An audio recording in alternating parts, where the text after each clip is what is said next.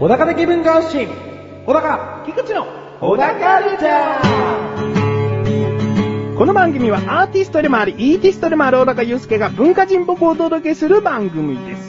どうも、アーティストでもあり、イーティストでもある、小高祐介です。。アシスタントの菊池です。よろしくお願いしますす。さあ、小高さん、さあさ8月真っ只中でございます。あ、さあさ8月何をすると言いましたかあ、え、え小高ルチャーで何すると言いましたか作るお、作るよう。ん、ね。作るよ。うん、最高級の、最高級の。焼ね。き焼きそ、焼きそば焼きそばをおうああ作るよ。焼きそばを作るよ、焼きそばのお、ソーソースのス秘伝の もうね、うん何をするかを知ってる人に何を作るかとかね。うん。そんなね、うん野暮なこと聞いちゃいけな いよ。それぐちゃぐちゃになるよね。そうだね。やっぱ素直に言いたくない時ってのもあるからね、やっぱりね。そうだねあもうね、まあそういうことをやってると ね、成立しなくなってしまうっていう問題もあるんだけどね。あうん。まあそれだけ、今日はね、小高さんも元気があるということですね。まあまあ元気がないとすんなりとこう従っちゃうところあるんだよね。まあそうですよね。うん。もう今日はね、噛みついていきますよ。噛みつくんですね。帰って手に負えない感じになりますよ。 じゃあ、ほどほどであ、わかりました。お願いします。了解しました。えー今回何を作るのかというと、第2弾、小高祐介の楽曲の歌詞を作っていこうということです。おいそして、これはですね、小田カルチャーで、えー、まあ、今年の春ぐらいですかね、うん。ソース焼きそばという歌を作るので、うんソース焼きそばに関するこう歌詞のフレーズをはいいただけないかなと。はいはい。そしてそのフレーズたちをまとめて、一つの歌の歌詞と、はい。えー、これはですね、菊池がうん。まとめて作り上げたいなとそうですね。思っておりまうす。ん。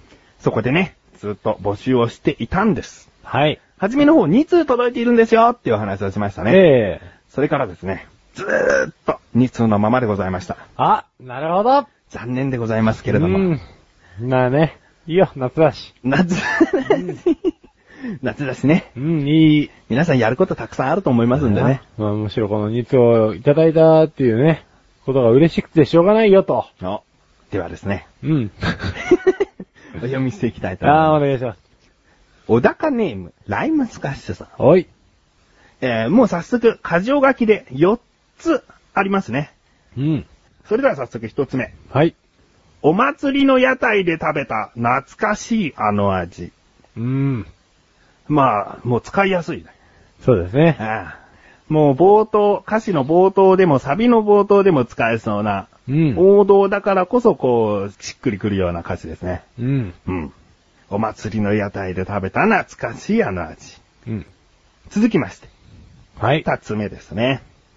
俺の地元じゃトマトソースをかけてフォークで食べる食べ方もあるぜ。かっこ、料理名イタリアンって書いてあるんですけどね。なるほどですね。まあ、あー文化の違いっていうのはね。うん。もしこの歌詞を丸ごと使うとすると、ええ。その歌詞の中に人物は二人いなきゃダメですそね。うです ね。それが一人の人物だとしたら、すごいもうパラドックスというか。うんええ多分、ボーノとかたまに入っちゃう歌詞になりますからあね。あー、まあそうですね。うんもうそれを僕はサビンとする。 ボーノを。もうの。まあ、あの、言っておきますが、すべてのフレーズをなんとか盛り込むという形ではありません。はい。なるべく、いただいたものは使わせていただいて、うん。歌詞を作り上げるということですので。はいまあ、これはギリギリどっちだかって感じですね。そうです ね。 えー三つ目いきます。はい。ホルモンが入ってるもの、目玉焼きが乗ってるもの、油かすが乗っかってるもの、いろいろあるが、俺はシンプルイズベストという歌詞ですね。なるほどですね。ああこれ、確かにあるんですよね。ちゃんと調べましたよ、だから。うん。ホルモン焼きそばっていうのはね、ええ兵庫県小野市。ほうほうほ目玉焼きが乗ってるもの。まあ、これは屋台とかじゃたまに乗ってますけどう。も。まあそうね。まあ、主に横手焼きそばなんか、ほうほうほう。秋田県のね、はいはいはい。目玉焼き乗ってますね。ええ油かすが乗っかってるもの。これはもう、静岡、富士宮のはい。焼きそば。まあそうですね。あえてこう地名を隠して、うん。焼きそばとはでもこういったバリエーションがあるよっていうことうをん歌詞に表しつつも、俺つつはもシンプルイズベスト。うん。うん。一周して戻ってきたみたいなことですかそういうことじゃないですかね。この歌詞とですね、この歌詞の後に先ほどの2番目を続けると会話になっちゃいますけどねう。ん。まあそうです ね。いろいろあるが俺はシンプルイズベストって言った後にね、うん俺の地元じゃトマトソースかけてフォークで食べる食べ方あるぜっていうね。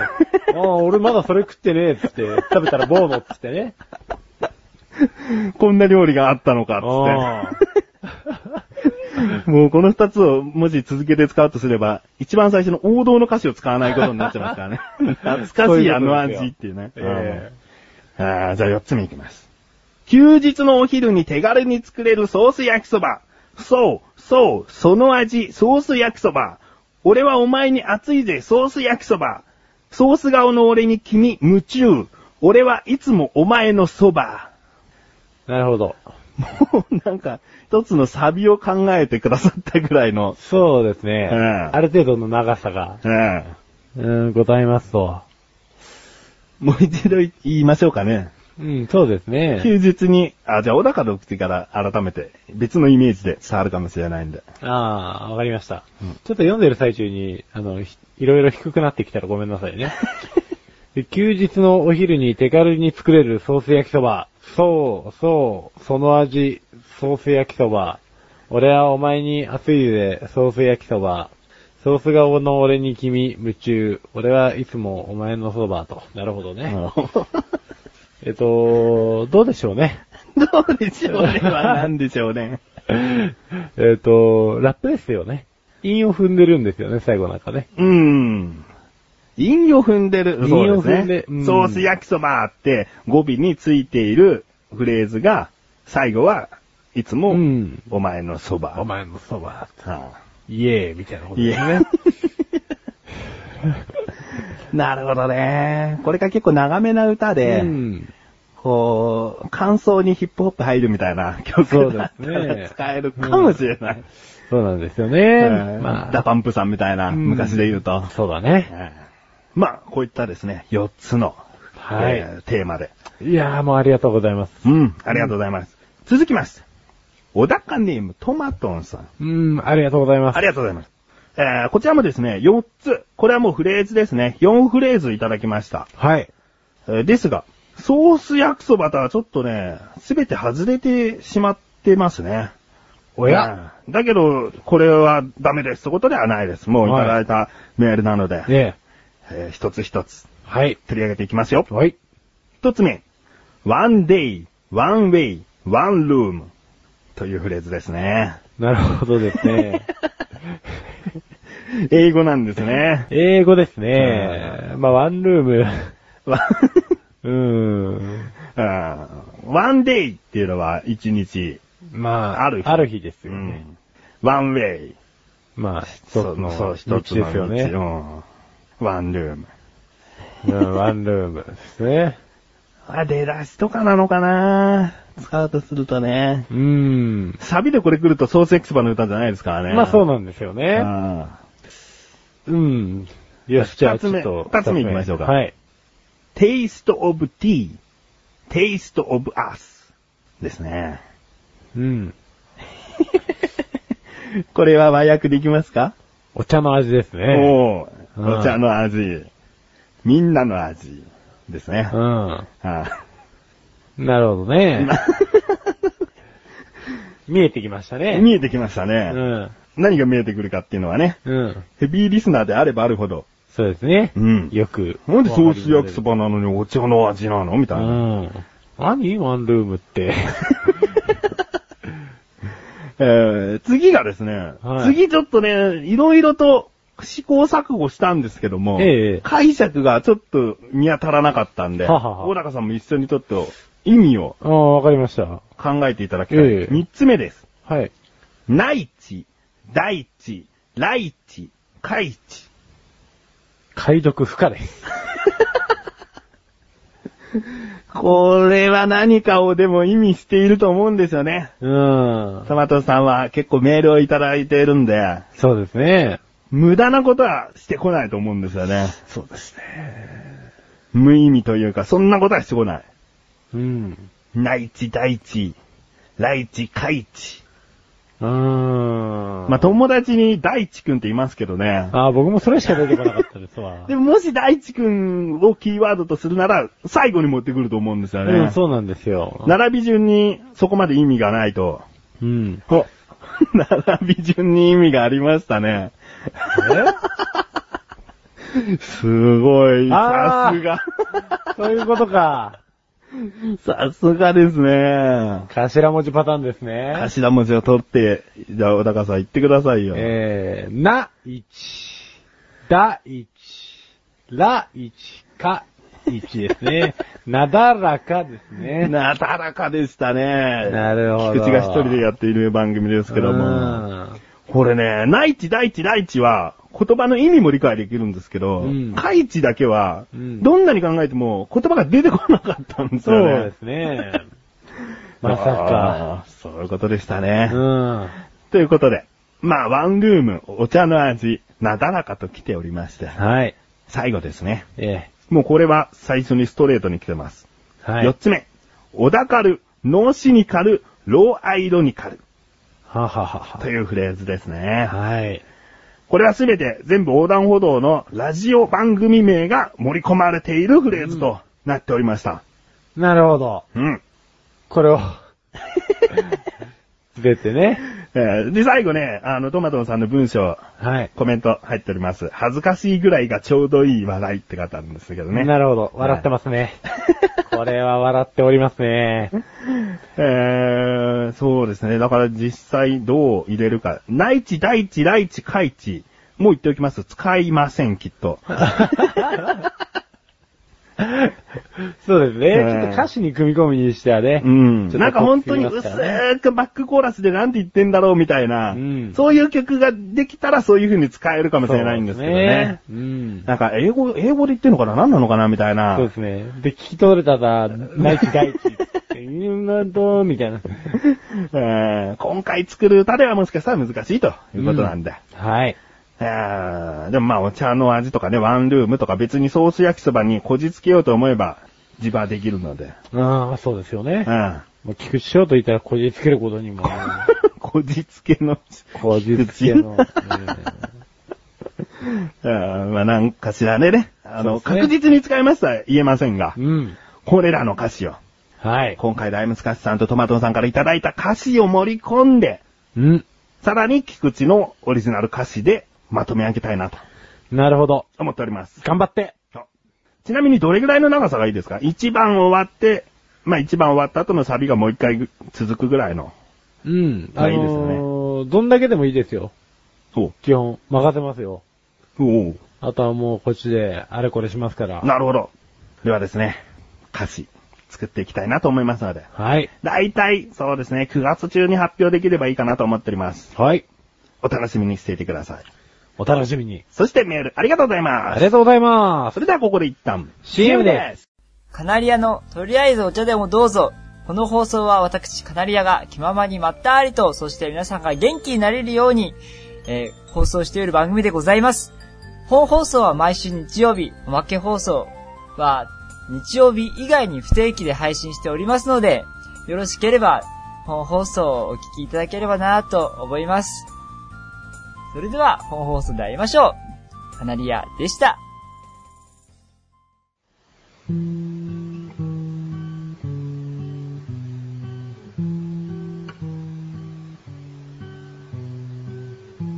小高郎の料理教室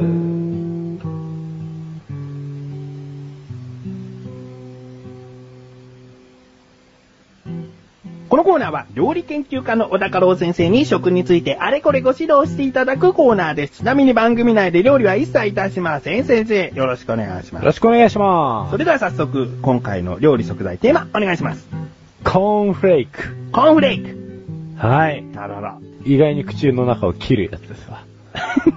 まあ、大きく入れるとですよね。そうなんですよね。うん牛乳とか入れてしなしなになってれば大丈夫なんですけどね。そうなんですよね。うんただ、しなしなになりすぎちゃうと、うん美味しくないんですそうわ。ですね。うん。まあ、いいっすわ。コーンフレークは ね、はい。トウモロコシを加熱調理した上で長さ1センチ程度の薄い破片に成形して、うん。砂糖などで味付けした食品だよと。職人ってことは当たり前ですけど。うんそうですね。この番組である以上 は。これでね、 何かだよと。洗剤だよっつってね。強弱が相変わらずですね。うん、そうなんですよ。器に盛って牛乳や豆乳をかければすぐに食べることができるため、特に朝食用と普及されていますよと。うん。うん。で、この1894年にアメリカ合衆国のジョン・ハーベイ・ケロッグ博士におーよって発明された代表的なシリアル食品の一つですと。なるほど。今の強弱は素晴らしかったと思います。えケロックですねえ。そうよ。つまりケロックコーンフレークって言ったらもう間違いないわけですね。そういうことだよ。まあ、レッスンいきます。はい。レッスンは、コーンフレークはケロックさんが作ったんだよですね。はい。うん。まあ、このケロッグさんについてはですね、もう少し細かく掘り下げていきますよ。うん。まあ19世紀の終わりにですね、ミシガン州バトルクリークのバトルクリークサナトリウム、えー、を監督していたケロッグ博士うん。がですね、あのー教会で、あのー菜食主義の病人食を作っていたんですよ。うん。うん。で、ある日ですね、ケロッグと、まあ、ケロッグ博士と弟のウィルっていうですね、方がいるんですけれども、小麦を練ってローラーで引き伸ばして薄いパン生地を作ろうとしてたんですわ。うんしかし何かしらのトラブルがあって、まあ、放置しすぎた結果、うん。パン生地になるはずの小麦が乾燥してしまいましたと。うん。で、経済的な理由から生地を捨てずにそのままローラーで引き伸ばしたところ、フレーク状のものができましたよと。おう。うん。で、これがこう患者たちに好評だったと。うんう。ん。でも患者に出しちゃったんですね。そうです、もう。家で出したんです わ。うん。で、まあ、兄弟はですね、この食品をグラノースという、グラ、グラノースか。うんグラノースという名前でですね、同年の5月の31日、うん。えー、食品として特許を登録したんですね。おう。もうその後、ケロッグ博士はですね、もう超頑張って、ついにトウモロコシが原料として最適であると、突き止めたわけですわ。あじゃあレッスン2いきます。はい。レッスン 2! コーンフレークはもともと小麦粉で作ったものが改良されてコーンを使うことになったんだよですなはい、そういうことですね。で、もうね、今日はね、コーンフレークの話ですよ、とうん。言ってるんですけれども、まあ、ケロッグ博士の、ケロッグ兄弟の話にちょっとなっちゃうんですけれど もね。あのーコーンフレークが、まあ、できましたと。おで、ケロッグがコーンフレークを作りましたっていうところなんですけれども、コーンフレークの口当たりを良くするために、うん。砂糖を添加するか否かで、あの、さっき言ってたウィルと、うん。えー、要は弟さんとですね、仲違いしちゃったんですよ。うん。で、絶交しちゃいまして。おう。で、兄のケロッグ博士は、砂糖の摂取が性欲を増大させ健康を損なうと考えていた。うん。で、ウィルの起こした会社が現在のケロッグ社。うん。うん。ウィルキース・ケロッグの起こした会社が現在のケロッグ社であると。うん。で、これでもうアメリカの朝食の形はバーン変わってですね。弟さんは何もしなかったんですかそういうことですよ。ああ。むしろその二つの味を出せばよかったんじゃないですかね。ああ、両方ね。うんうん。でも、喧嘩してるから。うん。それはダメですわ。仲直りの仕方を知らなかったんですね。そういうことですよ。まあただこれも爆発的な人気で、うん工業的に大量生産したんですけれども、うんもう製造が追っつかないと。供給不足で、製造追っつかないから、30日間コーンフレークを食べないでくださいっつってですね、もうすごく著名な広告を出したらしいんですよ。おう。でも、あのー需要緩和の願いも虚しくですね、コーンフレークの争奪戦が起こったらしいで すね。オイルショック張りの。おーなるほど。じゃあ、レッスン3いきます。はい。レッスン 3! コーンフレークは、当時爆発的なヒットで、取り合いになったり喧嘩になったり、とにかく大人気だったんだよですね。はい。うん。まあ、その後、コーンフレークどんどん発展していきましたからね。うん。もう普通に砂糖をコーティングしたコーンフレークとかもありますからね。まあ、そうですね。で、はいまあ、他の原料からもどんどん作れるようにもなってきて、うんまあ、いわゆる米粒を破裂させて膨張させる方式のシリアル、パフライス、うん。なんつうものもありますし、それあにチとョはコをコーティングしちゃったりとかですよね。そうですね。うんあの、ライスクリスピーっていう、あの、いわゆる牛乳かけると音が鳴るやつ。あれが、あの、ケロッグのチョコクリスピーとか。はいはいうん。あいた形になってると。その他にもオールブランとか、うん。えーベップとかクランブルとか、まあ、いろんなものがケログ社からどんどんどんどんリリースされて、うんそのために謎の動物がどんどんどんどん作られてですね、 レッスン4行きましょうか。どうぞレッスン4。レッスン 4! あの猿何なのまあ、猿何なのって言っちゃったら全部何なのですけどね。うんまあ、チョコの色と似てるからでいいんじゃないですかあ、そういうこと猿は。うん。チョコは、ショコはみたいなのありますよね。あ、ありますあります。象チョコはね、チョコは。うんゾ象です わ。なんでウ。コーンフレークだって、あれですよね。タイガーですよね。そうですね。なんかチョコはもう、だって輪を鼻にかけられるかなとか思ったんだけど、もうキリンもかけられるだろうみたいな、なんかいろいろね。うんうん。まあでも、子供たちに人気を出すためには、んキャラクターを作りざるを得なかったんじゃないですか。そうですね。うんまあレッスンっていうかね、クエスチョンで締めくくってみましたけどね。なるほど。うん。まあ、斬新でしょ。斬新ですね。はい。はい。ということで、今回のご指導は以上ですね。はい。い。て、ありがとうございました。 CM. 音とゲームと雑談のポッドキャスト、音亀でございます。音亀では私、春が今までに遊んだことのあるゲームやその音楽やらについて喋ったり、手持ちの音楽ガジェットを初級者目線で遊んでみたり、自作曲を流してみたり、嫁ことふもさんと雑談したりするという生ぬるいポッドキャストになります。よかったら、Google 検索か iTunes で、音亀と漢字で検索してみてください。番組は毎週更新です。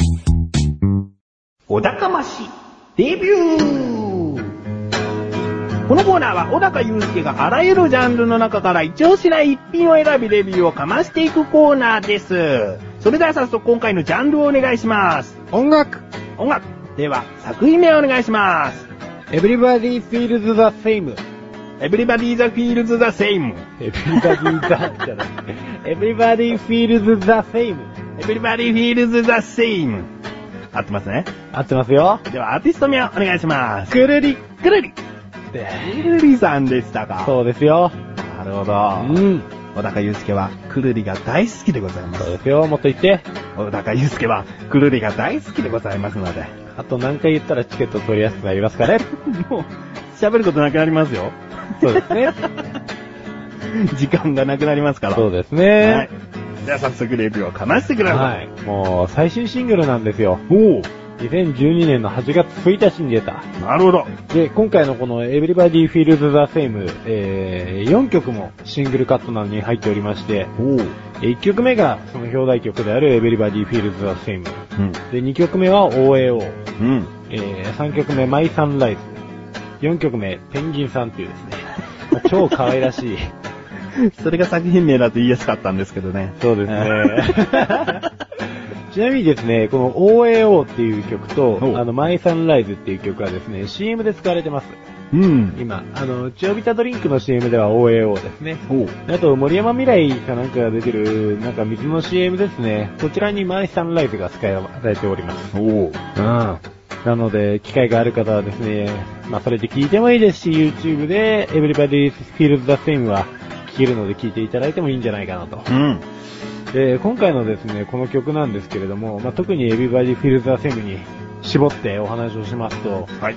まあ、主に曲調で言えばですね、昔クルーリが日記っていうアルバムを出して、うん。それはもう割と、えーもうイギリスのポップを参考にして作ったアルバムだったんですよ。うん。うんまあ、そうですね、今回のこの曲に関しても、イギリスのギターポップの曲調をそのまま取り込んでみましたみたいな感じなんですうん。ね。おううん明るい感じなんですかね。明るい感じですね。うまあ、ブリッドポップって結構そうですね、可愛らしくて、かつ明るいと。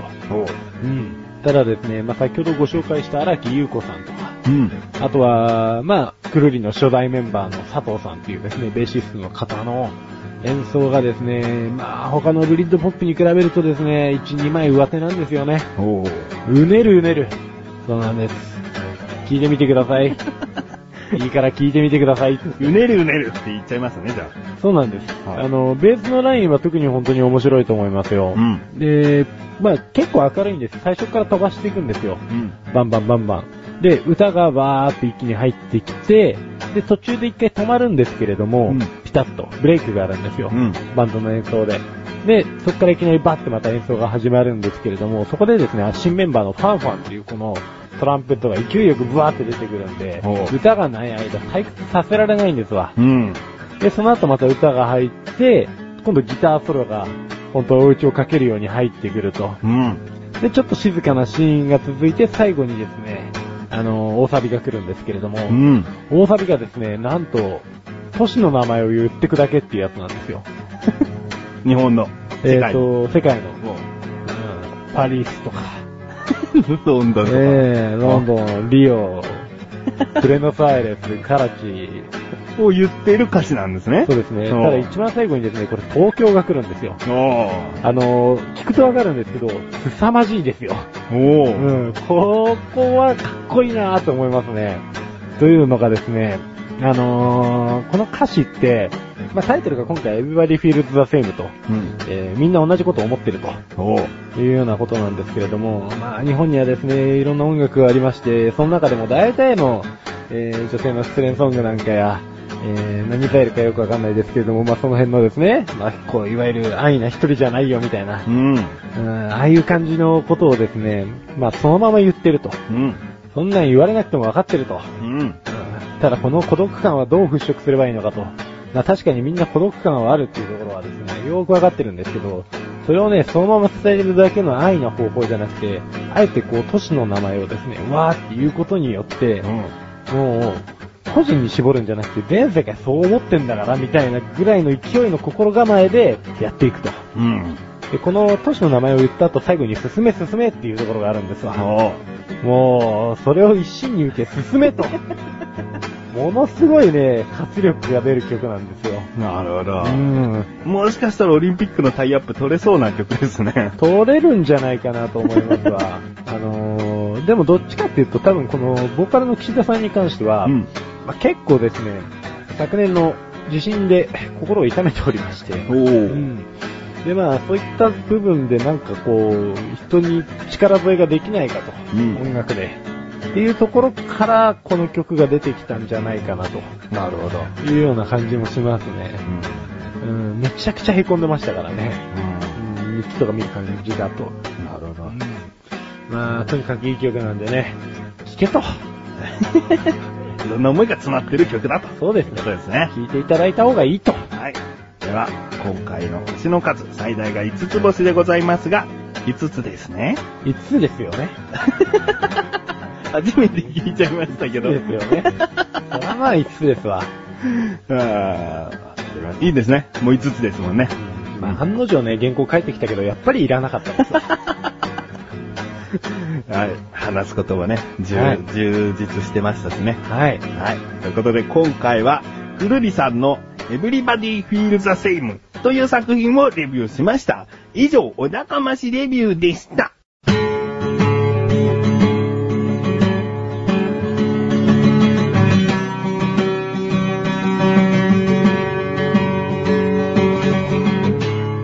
エンディングのだかはい、ということで、第89回も終わりを迎えようとしております。はまあ今回ですね、歌詞のフレーズがいろいろと出てきましたので、うんここから曲を作っていきたいと思いまそすうけでどす。ね。なんか、あれですってうん。もう曲を一から作ることになりそうなんですって。 そうですね。今まである程度曲が頭の中に浮かんでるんで、みたいなこと言ってましたようね。ん。うん。忘れましたね。忘れたし、まあ今回の歌詞を見ても、そうですね。なんかうまくうん。当てはまる雰囲気ではなさそうだと。そうだね。うんこれは作り直した方が早いんじゃないかと。なるほど。無理やり当て込むよりね。うん。うん。せっかく作っていただいた歌詞をね、うん。無駄無駄無駄にしないようにう、ん。それに見合った曲を作ってみせますわ。わかりました。じゃあこっちもね、ソース焼きそばをの種類をただ羅列するだけの歌詞ではない歌詞にしますから。そうですね。 ああ富士宮。 そんな歌詞じゃなくね、そうですね。あうん。やってみたいと思います。はいということで、小田カルチャーは2週に1度の水曜日更新です。それではまた次回をお楽しみに。さようだかさようならさようだか最後、すすめにしよ う。あ進め進めっていうさ。日清、マルちゃん。そういうことじゃねえ。